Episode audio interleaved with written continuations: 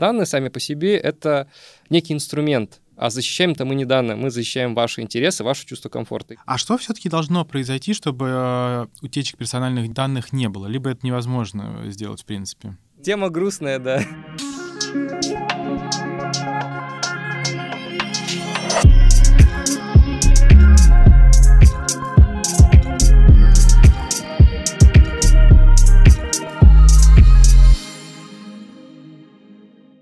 Привет, друзья! Меня зовут Сергей Гребенников, и с вами подкаст «А за окном Россия». Здесь мы говорим о том, что происходит или не происходит в нашей стране интересного в бизнесе, в обществе, а иногда и с государством. И сегодня у меня в гостях э, Алексей Мунтян, соучредитель и член правления сообщества профессионалов э, в области приватности. Алексей, добрый день. Добрый день, уважаемые наши слушатели. Наша тема сегодня будет посвящена информационной безопасности, персональным данным. И вот миллиард раз, наверное, обсуждали на всех э, порталах, э, на всех конференциях, а что такое персональные данные. Вот можно кратко, как для чайников, рассказать, что такое персональные данные? Персональные данные — это любая информация, которую можно будет ассоциировать с э, вами, да, как с физическим лицом, неважно, прямо либо косвенно. Это информация, которая фактически является ниточкой к вам. И она ценна именно благодаря тому, что а, позволяет с вами взаимодействовать, а иногда и даже манипулировать вашим поведением. Просто в качестве примера, как это работает, э, самая обыденная ситуация, думаю, каждый может в ней оказаться, когда вы покупаете в интернет-магазине, допустим, новенький планшет, вам его привозят, вы его распаковываете, подключаете к своему домашнему Wi-Fi, и не входя ни в какие там, аккаунты социальных сетей, либо в поисковых системах, просто вводите поисковый запрос в любой поисковой системе, которая вам нравится, неважно, Яндекс, либо Google, и вы сразу же увидите, что даже не предоставляя себе никаких данных, поисковик сразу же сделает определенный вывод, исходя из вашего же самого первого поискового запроса. То есть интернет-реклама, которую вы в дальнейшем будете видеть, она будет релевантна этому поисковому запросу, и так без ваших ФИО, либо других явно указывающих на вас персональных данных, тем не менее оказывается, что вас можно выделить среди всех остальных. Это и есть персональные данные. Номер автомобиля — это персональные данные? Э, это очень частый вопрос, точно так же является ли электронная почта персональными данными, номер телефона. Если мы этот вопрос зададим госоргану, он, скорее всего, ответит нет. То есть, если это будет Минцифра либо Роскомнадзор, они по формальным признакам, если как вы сформулировали вопрос, что вот есть единственная категория данных, это номер автомобиля, они скажут вам, что нет. Я, как человек, который 15 лет занимается э, вопросами, связанными с защитой персональных данных, скажу, что, скорее всего, да, в большинстве ситуаций да, не во всех. И здесь, опять же, можно привести другой пример, это номер телефона. Сам по себе номер телефона может принадлежать физическому лицу, юридическому лицу, несущественно. Но даже если, допустим, он принадлежит юридическому лицу, но он был выдан работнику этой организации, который пользуется этим номером годы и даже десятилетия, то я думаю, что вполне будет резонно представить себе, что этот номер уже неразрывно связан с этим человеком, потому что он мог засветиться на мероприятиях, на конференциях, при деловых контактах. И он, опять же, будет косвенным идентификатором, через который к этому человеку можно будет, ну, как бы с ним повзаимодействовать, через который можно будет с ним поконтактировать. Давайте еще э, про такой вопрос и ответ э, для чайников хотел бы услышать. Я прихожу в бизнес-центр, и у меня просят э, паспорт и начинают списывать с него данные, и его копируют себе в какую-то папочку там в компьютере кладут. Законно ли это или нет? Если мы говорим именно о самой системе э, контроля управления доступом, то априори это законно. И более того, есть и правоохранительная и судебная практика, где и надзорные органы и суд пришли к выводу, что, в принципе, осуществление такого рода мониторинга, сбора данных, оно в том числе ведется для публичных интересов, для обеспечения защиты жизни, здоровья и имущества людей. Но самая большая тонкость — это вопрос избыточности персональных данных. То есть вот как человек, который, опять же, с этим постоянно соприкасается, скан-копия паспорта — это всегда избыточная обработка. То есть это только в некоторых исключениях, да, когда мы говорим о каких-то жестких требованиях, допустим, по антитеррористической защищенности, это еще можно рассматривать хоть, хоть как какой-то рабочий сценарий. В принципе, нет. С точки зрения того, а, какие данные можно фиксировать в журнале, допустим, посетителей, то, опять же, это должен быть минимальный набор. Ну, то есть, если а, мы говорим о более-менее безопасном сценарии, то это фамилия, имя, отчество человека, который собирается посетить, допустим, а, территорию организации. В некоторых случаях еще фиксируют серию номер паспорта. Все. То есть никаких других данных там в этом журнале не должно оказаться. Это из вашего документа. Ну, это вы сейчас говорите как э, рекомендацию, либо вы говорите это как э, трактует это судебная практика? В том числе, как э, есть и правоприменительная судебная практика, закон прямо это не регламентирует. Да? То есть это в основном на усмотрение организации. Есть даже судебная практика, когда, допустим, органы прокуратуры считали, что априори э, сбор этих данных без письменного согласия субъекта, он незаконен. То есть под субъектом мы понимаем любого, э, любого посетителя, да, физическое лицо, но суд посчитал, что это слишком жесткая трактовка, что, в принципе, тот объем данных, который собирался охранниками в организации, в данном конкретном судебном данном кейсе, а это ФИО, а, реквизиты документа, удостоверяющего личность, и информация о цели визита. То есть это, это вполне умеренный объем данных, который достаточно для цели. Ну вот вы сейчас говорите как юрист. Ну, я вроде слышу все очень классно, но не понял. В итоге, когда я прихожу в э, бизнес-центр и даю свой паспорт, я имею право попросить не списывать оттуда все свои данные, а только попросить зафиксировать серию номер паспорта и фамилию, имя, отчество. Либо не имею права такого. Имеете право. Вопрос в другом, какие последствия это вызовет. То есть вы можете не дать, э, допустим, э, там, частному охранному предприятию, либо сотрудникам ресепшена это сделать, но они тогда могут вам отказать в проходе на территорию, мотивируя это тем, а это, в принципе, должно быть предусмотрено, что есть локальный нормативный акт, который определяет порядок визита, да, то есть порядок пребывания на территории и управления доступом на эту территорию. И тут уже очень интересный на самом деле вопрос, потому что человек может сказать, что, ну, подождите, вы решаете мне возможность прийти в вашу организацию, у меня назначена встреча, мы говорим о том, что у меня будут деловые переговоры на сделку стоимостью миллион долларов. То есть отказывая мне в пропуске на территорию, причем необоснованно, как я это считаю как посетитель, вы создаете риск э, для потери, э, да, для меня, как бы и для ваших там коллег э, такой большой существенной суммы. И фактически, то есть если это будет, допустим, отказ, да, то есть, то можно дело идти до суда, то есть потому что здесь может идти речь об упущенной выгоде с вашей стороны, как минимум. Поэтому это очень тонкая ситуация. В основном, ну, на чем бы я хотел акцентировать внимание, что любые конфликты, они всегда контрпродуктивны. То есть если какие-то данные фиксируются, а, то вы как минимум а, всегда можете как минимум это устно озвучить, вступать в конфликты, тем более в какое-то там физическое насилие бессмысленно, да, со службой охраны. Ни к чему хорошему это не приведет, да, все эти драки. С другой стороны, а, самое главное, вы должны контролировать, что происходит с вашим документом. Самая большая ошибка — это не ошибка, которая связана с предоставлением паспорта, с тем, что паспорт у вас забирает, и дальше вы можете на что-то отвлечься и просто не видите, что с ним происходит. То есть вы даже можете не заметить, что отсканировали, либо какие данные внесли в журнал. Опять же, некоторые организации, они делают следующим образом, они поступают более правильно, они фиксируют умеренный набор данных в журнал посетителей и дают вам возможность расписаться. То есть вы видите, какие данные с вашего документа были туда внесены, это более правильная позиция. Самое правильное, как я считаю, это, в принципе, не вести такого рода учет, это, мне кажется, во многом уже атовизм. Достаточно просто, чтобы вы предъявили этот документ, чтобы сотрудник ресепшн либо охранник мог с ним ознакомиться, свериться со списком лиц, которым э, разрешен допуск, и на этом все. Да? То есть он может зафиксировать то, что посетитель э, предъявил документ, удостоверяющий личность. Очень сильно зависит от конкретной организации. Если мы говорим о госучреждениях, э, разного рода бюджетных организациях, то у них, конечно, порядки более строгие, но они руководствуются тем, что это, скажем так, происходит в публичном интересе. Ну хорошо, а вот последние несколько лет мы видим в средствах массовой информации постоянные утечки, утечки, утечки. То у Яндекс Еды что-то утекло, то у Delivery Club, у СДЭКа и так далее. Почему в последнее время так много утечек? Ну, я думаю, что это произошло не из-за того, что их стало больше, кратно больше, чем это было, просто на них стали больше обращать внимание. И здесь, мне кажется, таким водоразделом общего отношения э, была ситуация начала прошлого года, как раз вот, э, ну, к сожалению, для коллег из Яндекс Еды, они стали тем самым кейсом, который переломил отношение общества к этому вопросу.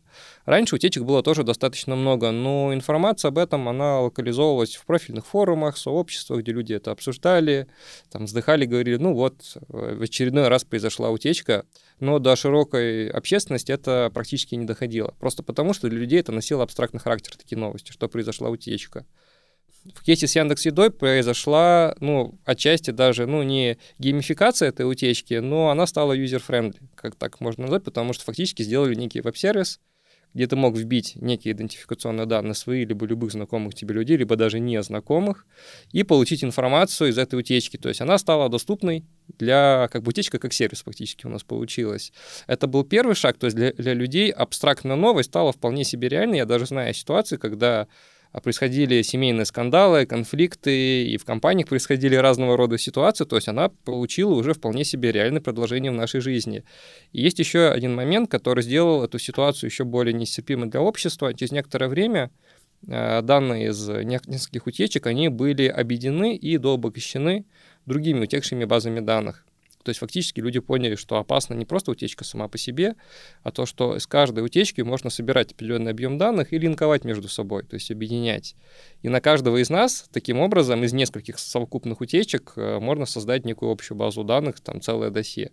На самом деле это есть целый теневой бизнес когда компании выкупают э, утекшие базы данных, то есть они их не заказывают, эти утечки, но они являются бенефициарами. Они их покупают и создают на определенную категорию людей такие досье. А что все-таки должно произойти, чтобы э, утечек персональных данных не было? Либо это невозможно сделать, в принципе? Ну, я думаю, что, с одной стороны, вопрос, как мы ставим эту задачу, то есть полностью уйти от утечек не получится, ну, потому что, опять же, по подсчетам того же Роскомнадзора, ну, они разнятся, в нашей стране от 5 до 7 миллионов так называемых операторов персональных данных, то есть это и компании, и физические лица, и органы госвласти, которые отвечают за обработку персональных данных, которые определяют самые главные цели этой обработки, организуют сам процесс. Э, можем ли мы себе представить, что все эти миллионы э, операторов, э, да, особенно если мы говорим о физических лицах и там, индивидуальных предпринимателях, что они резко вдруг станут квалифицированными с точки зрения информационной безопасности? Мне кажется, что вряд ли. Даже если у них такое желание появится и появится понимание, как это сделать, у них просто не будет ресурсов на это. Поэтому полностью уйти от утечек невозможно, и опыт э, других, э, скажем так, юрисдикций, Европейского Союза, США, Китая, он говорит о том, что да, с ними можно бороться очень жесткими драконовскими методами, но полностью уйти от этого явления невозможно, то есть это, ну, сродни, наверное, коррупции. То есть даже в самых э, таких э, строгих юрисдикциях коррупция все равно в каком-то фоновом режиме она существует, просто она не считается социально опасной. В нашем случае в России утечки, они сейчас уже облекаются в вид э, социально опасного явления. Поэтому остроту этого явления снять можно, но полностью от него уйти не получится. А чем, в принципе, грозит утечка персональных данных самим пользователям? Вот, то есть, ну, вот я разместил о себе где-то там информацию. Ну, либо, там, понятное дело, что Яндекс, э, Mail э, знают обо мне очень много. И вот мои персональные данные утекли. Чем мне это грозит? Ну, э, очень сильно зависит, конечно, от многих факторов. То есть, если мы говорим о ситуации, что вы являетесь, ну, более-менее обычным человеком, да, без каких-либо больших активов, а, возможности управлять какими-то активами, организациями, вы не являетесь госчиновником, тем более там а, публичным политиком, то в этой ситуации э, самое главное, это, конечно, э, ну, первое, что вы можете увидеть, это попытки как минимум вас заспамить. То есть, если утекли ваши контактные данные, ну, как бы это первое. Второе, если мы говорим об утечке, которая охватила вашу финансовую информацию, естественно, может быть попытки э, финансового мошенничества. Причем мошенники действуют очень изобретательно, искусно. Они могут а, пытаться а, выйти не на вас напрямую, а через ваших родственников понимая, кто вы, вот, и имея определенную информацию о вас, они могут пытаться манипулировать не вами, а теми людьми, особенно если это пожилые люди, если это ваши родители, там бабушки, дедушки. Для них это прекрасный таргет. Эти люди, они не так сильно могут э, быть вообще, в принципе, опытны, да, и прошарены с точки зрения даже такой цифровой гигиены и понимания, что позвонить может кто угодно, в том числе и мошенник. А если мы говорим завершая, да, в, в целом как бы с, про саму ситуацию, то, опять же, бойтесь не отдельно взятых утечек, а бойтесь той информации, которая накапливается за годы и годы этих утечек в отношении вас. Потому что есть злоумышленники, которые просто скупают все эти базы данных, и их интересуют либо отдельно взятые люди, либо люди, которые могут быть э, относительно обеспеченными. Есть даже вот в банковской сфере один из видов такой аналитики, они пытаются выявить так называемых скрыто богатых клиентов. То есть клиент, который вроде бы для банка выглядит как обычный обыватель, обычная трата, а на самом деле у него там огромное количество активов, просто с этим банком он пока не готов все это раскрывать и пользоваться там их услугами private banking. Вот. Но, тем не менее, мошенники, у них тоже есть возможность проводить аналитику, они могут очень даже быстро понять, кто из э, жертв этих утечек является интересной жертвой. А где базы данных эти покупают? На рынке? На рынке, в пресловутом Даркнете, хотя, конечно, это очень условное название, как такого Даркнета не существует, но, тем не менее, это могут быть и публичные утечки, которые выкладываются, да, не- некоторыми доброхотами, в кавычках, там, в телеграм-каналах, где угодно, так и покупаются, в том числе за достаточно немаленькие деньги на специализированных площадках. А почему вы сказали, Даркнета не существует? Все вот нас пугают, вот в Даркнете можно одно, в Даркнете можно другое, а ты почитай Даркнет, там совсем другое пишут. Куда зайти, где почитать? Ну, это очень собирательный образ, то есть есть э, площадки, куда, как говорится, обывателю вход заказан, то есть туда может, могут пойти только люди там по рекомендации других участников. А у нас есть компании, которые специализированно борются с э, мошенниками, борются с утечками, они, естественно, там присутствуют, ну, естественно, как говорится, undercover, да, то есть под прикрытием, э, вот, есть правоохранительные органы, которые там тоже присутствуют и вылавливают такие вещи, но это огромное сообщество площадок, телеграм-каналов, закрытых чатов, где все эти обсуждения происходят. Вот это собирательный образ Даркнета то же самое. Могу привести другой пример. Э, Многие люди часто друг друга этим пугают. Вот есть так называемая система социального рейтинга в Китае. Это не какая-то общая система, какой-то там коллективный разум. Это на самом деле сотни и сотни систем в китайских органах государственной власти, банках, финансовых организациях других, которые между собой взаимодействуют. Поэтому как такового а, какой-то площадки под названием Darknet не существует. Это собирательное название. Ну вот, я думаю, можно нажать какую-то кнопочку и оказаться в черном браузере, а не белом.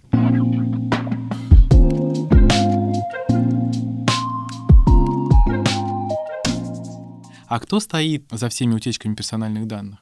Э, Конкретных персоналей нет, за этими утечками стоит интерес. Это может быть спортивный интерес, это может быть экономический интерес, это может быть специализированный разведывательный интерес. Причем мы сейчас не говорим сугубо о государственных Мгм. разведках. Это, кстати, в, большей части это именно так называемая деловая разведка, которая, естественно, не является правомерной такого рода, но тем не менее, то есть это могут быть совершенно разные сценарии. Исходя из моего опыта, из опыта моих клиентов, с которыми я общаюсь, вот, они считают, что я, в принципе, с ними полностью согласен, что 80-90% кейсов, связанных с утечками, это не действия внешних злоумышленников, это в первую очередь внутренние проблемы. Это вну- внутренние нарушители, э, то есть либо действующие, либо бывшие работники которые приводят к э, таким фактам. И у них здесь интерес может быть совершенно разный, в, том числе и интерес с точки зрения не а, какой-то сугубой выгоды финансовой либо какой-то другой, а наказать, отомстить, э, насолить текущему либо бывшему работодателю. И как с этим бороться? На самом деле, опять же, не существует какой-то волшебной формулы, как с этим бороться. Если бы она существовала, у нас бы утечек не было.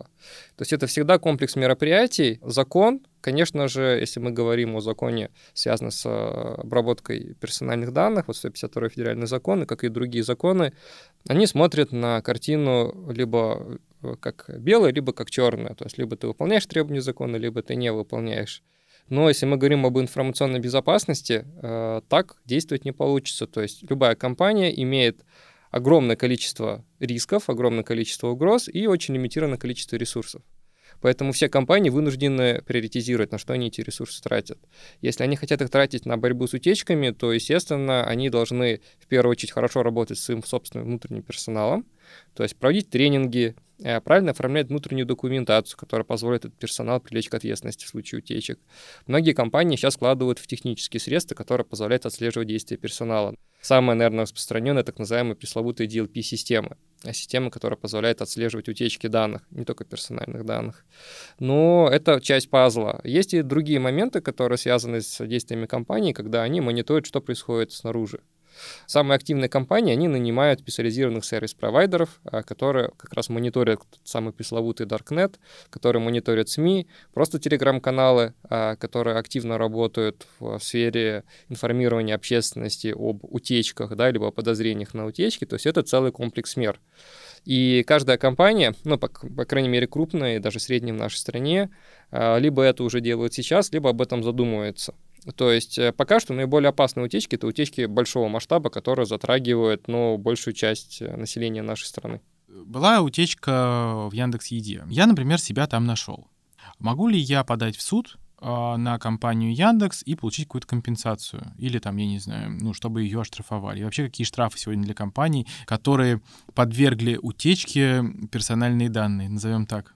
Ну, это очень тоже непростой вопрос. Дело в том, что есть ответственность, которая происходит из э, там, требований публичных э, норм, да, публичного законодательства. Это, конечно же, административная ответственность и уголовная ответственность за допущение инцидентов с персональными данными. И здесь в этой части компания Яндекс Еда уже была оштрафована. Да? То есть государство формально все необходимые меры предприняло, компания была подвергнута административной ответственности. Другое дело, что эта ответственность пока что лимитирована 100 тысячами рублей. Если инцидент происходит а, в первый раз, в случае рецидива, эта ответственность может вырасти, но всего лишь там в несколько раз. Да? То есть речь идет о сотне тысяч рублей максимум. Опять же, для любой крупной, даже средней компании это, конечно, неприятно, но не смертельно. То есть это вполне себе такой, э, скажем так, в кавычках сопутствующий ущерб mm-hmm. с точки зрения утечки, который можно пережить. С уголовной ответственностью, конечно же, все не, как бы не, не так просто. У нас есть э, целый ряд уголовных статей, которые касаются именно защиты частной жизни, личной семейной тайны. Есть так называемые компьютерные статьи за преступление в области компьютерной информации, а большинство утечек это именно в первую очередь связано с работой информационных систем, и различных сервисов, которые автоматизированно обрабатывают персональные данные. Но это очень редкий случай. То есть пока что речь идет, в первую очередь, об, об административной ответственности. Э, Минцифра внесло в Госдуму, в профильный э, комитет, э, два законопроекта. Первый законопроект об административной ответственности за инциденты с персональными данными, который подразумевает возможность оборотных штрафов. Пока что публично речь идет о максимальном штрафе в размере 3% от годового оборота компании – Э, за год, предшествующий году э, выявления факта утечки. Достаточно больно. Вот. Единственное, что э, это, естественно, некий компромиссный вариант. То есть, если у компании огромные обороты, ну, представим себе, что это компании там из топ-100, даже топ-1000, то есть там у них миллиардные обороты, а у некоторых и триллионные, естественно, 3% от оборотов 2-3, там 10 триллионов рублей никто платить не собирается, поэтому этот объем ограничили, э, пока что речь идет о 500 миллионов рублей то есть максимальный штраф. Но, тем не менее, это тоже очень больно для компании. А, второй законопроект об уголовной ответственности. Пока что речь идет об уголовной ответственности как раз для тех, кто собирается использовать, ну, перекупать, реализовывать э, эти утекшие персональные данные, то есть для которых заведомо понятен незаконный характер этих баз данных. То есть здесь речь идет об уголовной ответственности, но есть еще одна инициатива о введении уголовной ответственности для руководителей тех организаций, неважно, а, коммерческих, некоммерческих, госорганов, которые допустили утечки. В моем понимании это слишком жесткая мера, потому что иначе у нас со временем а, все компании в нашей стране будут под угрозой того, что их, их руководство может оказаться в местах не столь отдаленных. А другое дело самозащита своих прав. То есть, если, не дай бог, вы оказались в положении жертвы такой утечки, Конечно, на вашей стороне Конституция РФ и Гражданский кодекс. То есть вы можете пойти в суд, и учитывая, что вам не нужно доказывать сам факт правонарушения, если уже будет факт привлечения компании к административной ответственности, вы можете подать против нее иск о компенсации того вреда, в первую очередь морального вреда, который вам был нанесен этой утечкой. Но, к сожалению, пока что наша практика только-только зарождается в нашей стране. Определенные надежды были на практику коллективных исков, ну, потому что это потенциально очень больная тоже история для организации. То есть, если мы говорим об утечке, жертвами которой стали десятки, сотни тысяч человек, то даже те небольшие, э, скажем так, компенсации, которые они могут получить, а пока что это э, суммы там, от 5 там, до 15-20, максимум там, 30 тысяч рублей. Ну, то есть сравнительно немного. Но если мы их умножаем на тысячи, десятки тысяч пострадавших лиц, это уже очень большие суммы. Но пока что, даже если мы смотрим вот по ситуации с Яндекс.Едой, э, суды достаточно скептически смотрят на такие коллективные иски, то есть они часто обосновывают свой скепсис тем, что моральный вред не может быть одинаковый для всех. Вот, поэтому они фактически предпринимают меры, чтобы эти иски были разъединены и стали одиночными. Также очень внимательно смотрят на расчет морального вреда, да, то есть на расчет его размера. И в основном, если мы видим какие-то успешные кейсы, то суды не так часто полностью удовлетворяет исковые заявления, только частично это делают. То есть, опять же, здесь это больше не какая-то реальная компенсация, а моральное удовлетворение. Хорошо. Опять же, про пользователей. В свое время Роскомнадзор говорил о том, что будет сервис по отзыву своих персональных данных у разных сервисов. А так понимаю, что такой опции не появилось. Пока что не появилось, и здесь основным застрельщиком сейчас уже является Минцифры, Вот, то есть Роскомнадзор — это надзорные органы Минцифры, наш отраслевой регулятор, который как раз и должен заниматься развитием регулирования в отрасли. Было поручение президента осенью прошлого года о проработке такого сервиса. А, я даже немножко косвенно участвовал в этой активности, но пока что еще как таковой именно четкой инициативы нет, но а, как раз э, Максут Шадаев, он э, публично заявлял неоднократно, и в том числе и недавно, о том, что для Минцифры это поручение президента является одним из приоритетных, и Минцифры будет э, в этом году очень хорошо прорабатывать эту инициативу, и такая инициатива, я думаю, в будущем будет реализована на базе портала государственных услуг. Но у этой инициативы есть огромное количество проблем, то есть представьте себе, что каждая организация, даже небольшая, она собирает огромное количество согласий и со своих сотрудников, там, со своих клиентов, там, со многих лиц. Все это завязать на портал государственных услуг, на госуслуги, это практически невозможно, нерешаемая задача, просто потому что даже если ты создашь такую систему, скажем так, издержки на подключение к ней, это, ну, для бизнеса это просто будет неподъемная ноша. Я уже молчу по поводу технологической нейтральности а, само по себе этого инструмента, потому что компании вольно выбирать, какие системы они используют для обработки персональных данных, как они собирают эти согласия. То есть увязать все это в единую историю не получится. Пока что я вижу, что эта история может быть реализована только частично. Она может касаться а, определенных цифровых сервисов. В качестве примера можно посмотреть на то, что было сделано с биометрическими персональными данными. Потому что у нас сейчас фактически обработка биометрии стала в основном прерогативой единой биометрической системы, так называемой ЕБС. И там как раз есть возможность и предоставить согласие на обработку биометрии, и отозвать это согласие через портал госуслуг, в некоторых случаях через э, э, МФЦ. Не, но все-таки надо понимать, что биометрические данные мы оставляем мало кому, а свои персональные данные, ну, мы, правда, много где оставляем в интернете. И вот как э, какая-то система или сервис будет э, все это собирать, у меня в голове не укладывается. У меня тоже, то есть это будет что-то сродни космическому кораблю, который будет стоить очень-очень дорого, но в космос Э, полетят, как говорится, не только лишь все, да, то есть мало кто сможет это сделать, то есть я сейчас говорю именно о бизнесе, который сможет к этой системе подключиться. Такие идеи, они на самом деле витают в воздухе, очень многие страны в мире, они оценивали как бы эту идею, но всегда натыкались и на технологические, и на финансовые препятствия. Э, пока что наша деятельность, деятельность компаний, даже крупных, еще недостаточно, а, цифровизирована, б, нет единых платформ, которые позволяют в рамках единых стандартов, протоколов обмениваться данными, то есть вы должны понимать, что если ваша компания, допустим, будет подключена к этому порталу, вы должны уметь и предоставлять информацию по определенному стандарту, и принимать ее обратно, да, потому что как раз субъекты будут через портал и давать вам согласие, отзывать его обратно, там, вносить какие-то изменения. А не кажется ли вам это такой небольшой утопией, что сегодня государство берет в свои руки абсолютно все, что связано с цифрой. А если появится такой сервис, опять же, он появится на портале госуслуг, то есть обо мне портал госуслуг будет знать вообще абсолютно все, где я оставил свои персональные данные. Сейчас, наверное, он этого не знает еще, но через какое-то время тогда он будет все это знать. И получается, что государство будет обладать таким массивом больших данных, и ну, включая персональные, что как бы ну, ни одна компания не сможет конкурировать с государством. Да, безусловно, такие опасения есть. О чем можно сказать? О том, что, во-первых, здесь государство далеко не, не единственный участник этой истории. То есть у нас есть, допустим, очень активная история с экосистемами цифровыми. Вот, и, в принципе, они у всех на слуху. Да, это экосистемы, которые образуются вокруг крупных игроков финансовой сферы, интернет-игроки, да, там, ВК, Яндекс и многие прочие. Естественно, телеком-операторы в этом участвуют. В нашей стране уже больше дюжины экосистем достаточно крупных.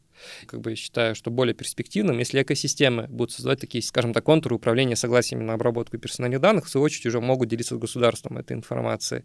Да, то есть это будут некие амбассадоры государства, которые будут создавать некую порядочную ситуацию и общие правила игры. А с другой стороны, э, у государства, конечно же, уже есть понимание о том, что это очень перспективная история с разных сторон. У нас, опять же, есть э, параллельные дискуссии и уже активности по поводу создания национальной системы управления данными, называемый НСУД. Вот. У нас есть активности, связанные с техническими э, платформами гостех. И государство здесь пытается договариваться с крупным бизнесом и мотивировать его тем, что С одной стороны, государство хочет получать эти данные, с другой стороны, оно готово делиться своими данными, потому что государство является пока что самым крупным стейкхолдером, самым крупным обладателем. Данных часто они не актуальны, не полные, недостаточно точно, то есть есть проблемы с качеством данных. У бизнеса качество данных лучше, потому что для бизнеса это вопрос ощущение, что это пока.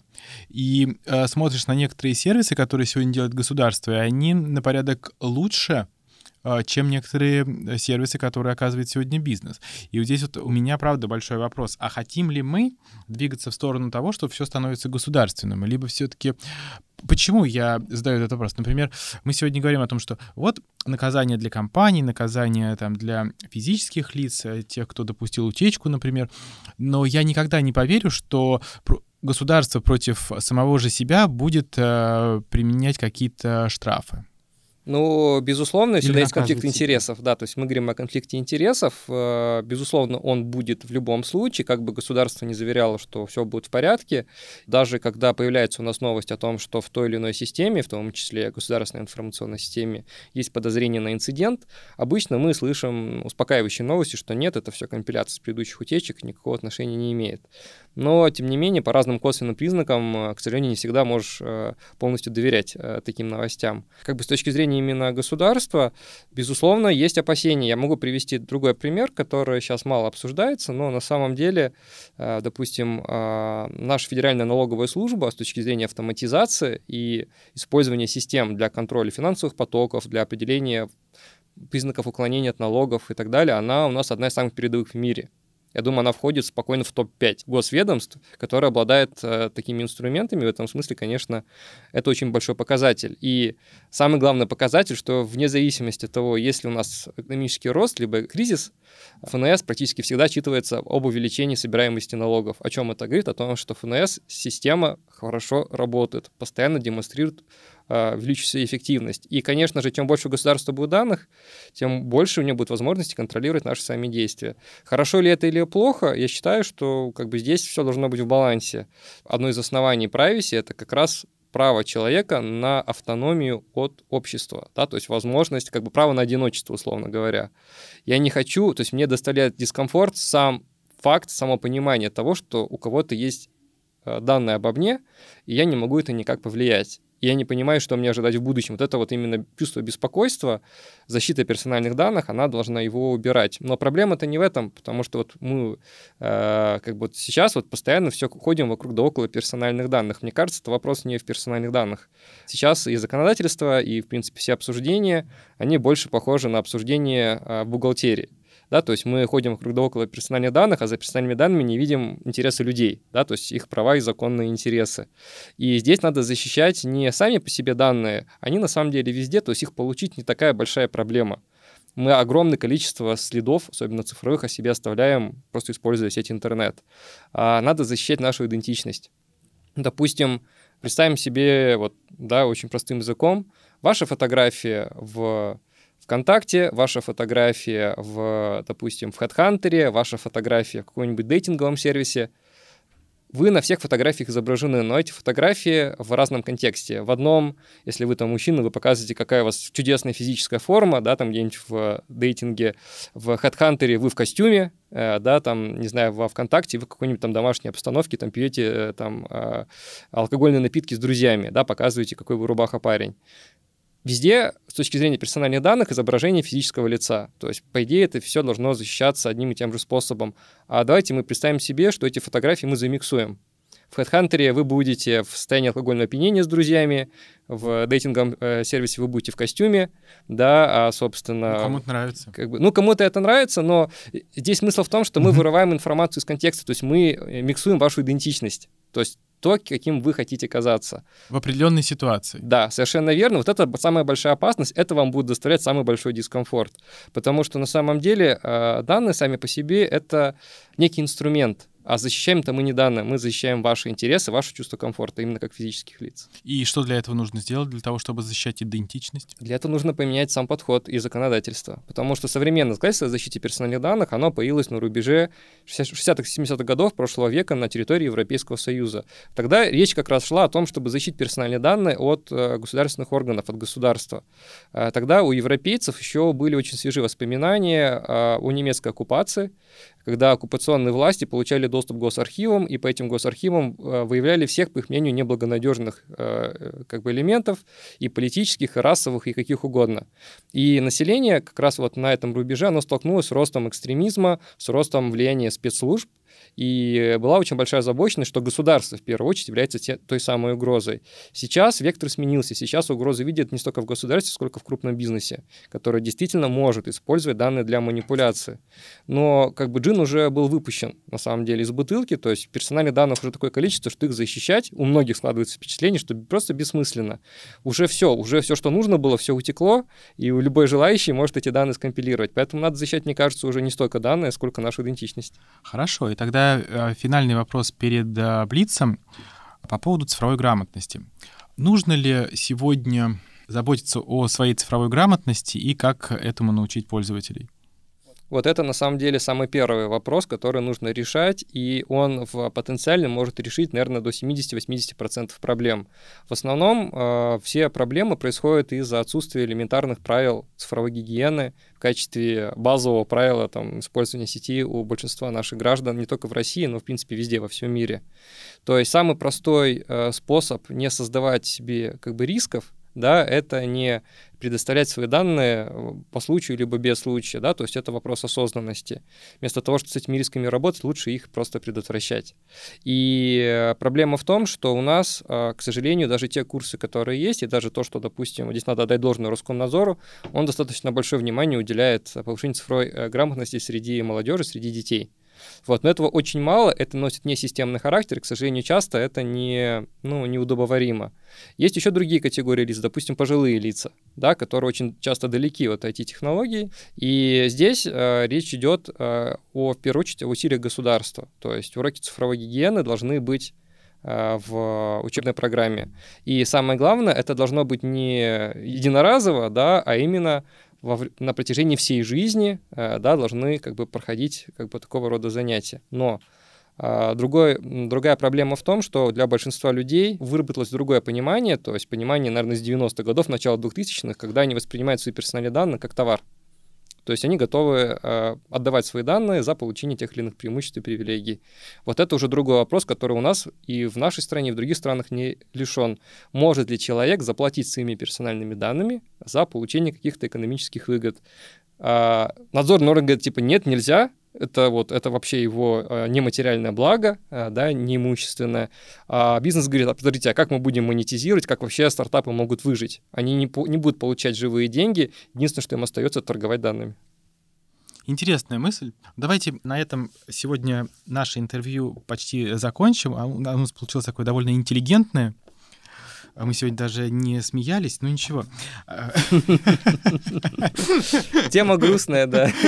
На самом деле тема очень тяжелая. Мы много занимаемся цифровой грамотностью, информационной безопасностью. И сталкиваемся с серьезными барьерами в связи с тем, что пока пользователь сам не столкнулся с утечкой персональных данных своих, с какими-то проблемами там в интернете, там его обманули, либо еще что-то, он не готов потреблять контент образовательный на эту тему. Ну, почти никто не хочет это читать, потому что меня это не коснется. Вот это, к сожалению. Давайте перейдем к краткому блицу. Это такие чуть более личные вопросы. Короткий вопрос, короткий ответ.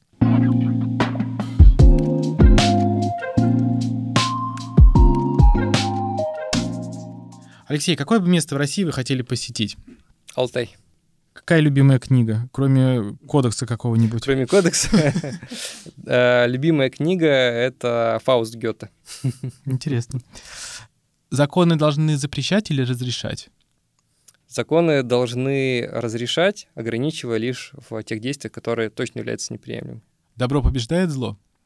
Я бы не сказал, что они в вечном противоборстве. Это как э, единство э, как бы и борьба противоположностей. То есть конкуренция должна существовать? А как раз в борьбе и рождается развитие, да. Что такое счастье для вас? Ну, я бы, наверное, мог бы ответить словами Руссо, что счастье — это хороший счет в банке, хороший повар и хорошее пищеварение, но как бы для меня счастье — это а, быть в гармонии с самим собой и с окружающим миром. Отлично. Спасибо большое. Сегодня в гостях у меня был Алексей Мунтян, сопредседатель кластера RAEC Privacy and Legal Tech. Все на английском, но ничего страшного. Алексей, спасибо большое за интересную беседу. И я думаю, что слушатели наконец э, узнали, что такое персональные данные. Да, будем надеяться. Желаю всем слушателям беречь свои персональные данные и а, быть очень осторожными при использовании цифровых сервисов. Всегда следуйте Э, своему внутреннему голосу, да, и, в принципе, какому-то э, базовому э, разумному предположению, что с этими данными может произойти. Это поможет нам избежать большего количества проблем, чем потом бегать по судам и жаловаться в надзорные органы. Спасибо.